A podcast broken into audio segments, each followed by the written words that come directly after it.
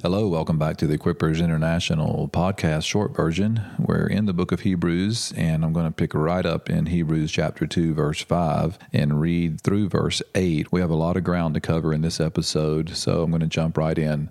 Hebrews 2, verse 5 For he did not subject to angels the world to come, concerning which we are speaking, but one has testified somewhere, saying, What is man that you remember him, or the Son of Man that you are concerned about him?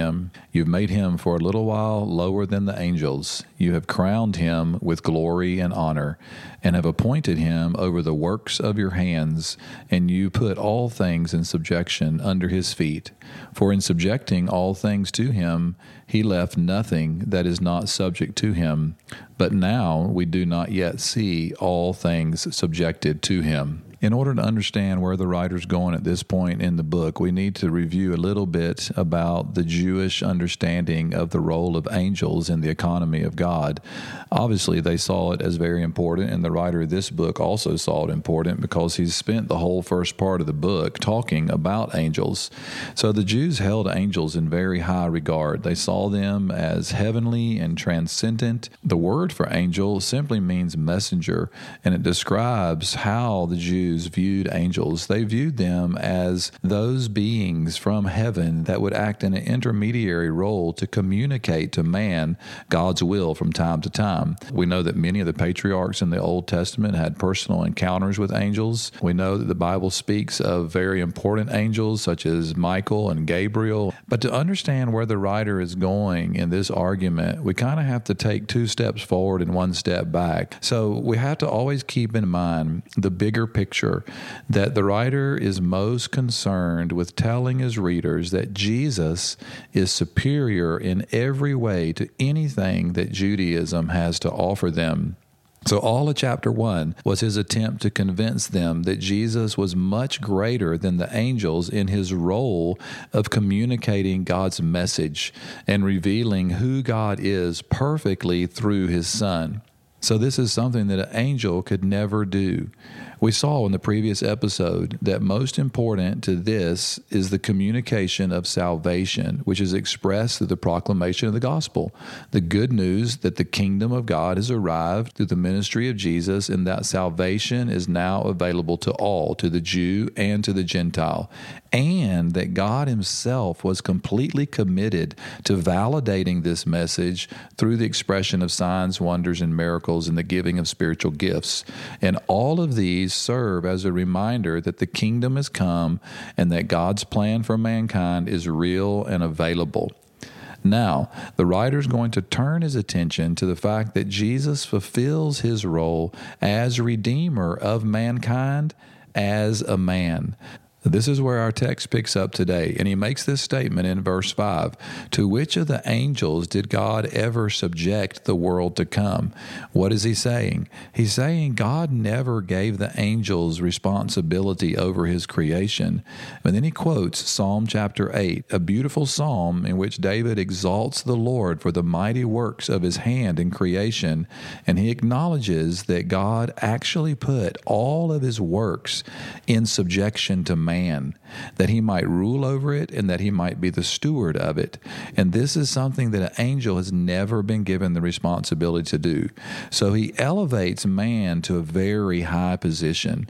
And he concludes in verse 8 that while man has been put in this position, now we do not see all things subjected to man.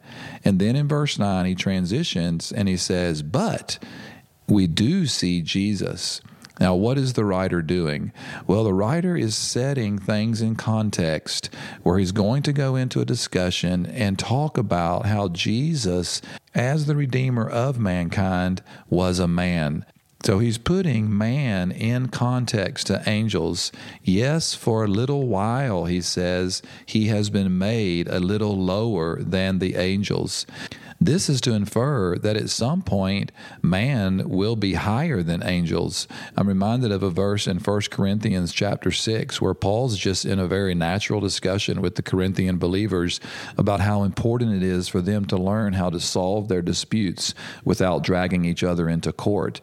And he makes this statement right in the middle of that passage Do you not know that we will judge angels? Now, this opens a big discussion, but it appears very clear from the scriptural writers that God, while for now has organized things in such a way that man is a little lower than angels, his original intention when God created man was that he would be in a position higher than angels. So here's the thought I want to leave us with today. We are created in God's economy with a very important role. And in this life, it's difficult sometimes to see exactly where we fit in and many of us are uncomfortable with the fact that God has put us in this world to steward and to reign over all of His creation. This is exactly what the scripture teaches. And now, for a little while, it doesn't seem that way, but we do have an incredible role to play. Now, Jesus is the focus of this passage. And as we move through the rest of this chapter, we're going to see what the writer of Hebrews was doing to draw this connection between man's position in God's creation and that of the angels, and how that relates to Jesus being a man and fulfilling the role of the Redeemer of man. But today, I just want us to take time to think about we are important to God, and God would want us to see our worth as He assigns our worth. From the very beginning, He assigned it as those that would be just for a little while lower than the angels and stewarding all of His creation. That's an incredible responsibility. And I believe that can help us have an appreciation and understanding in all humility of who we are in relationship to all of God's creation. So be blessed with this thought, be strong and courageous, and love Jesus more.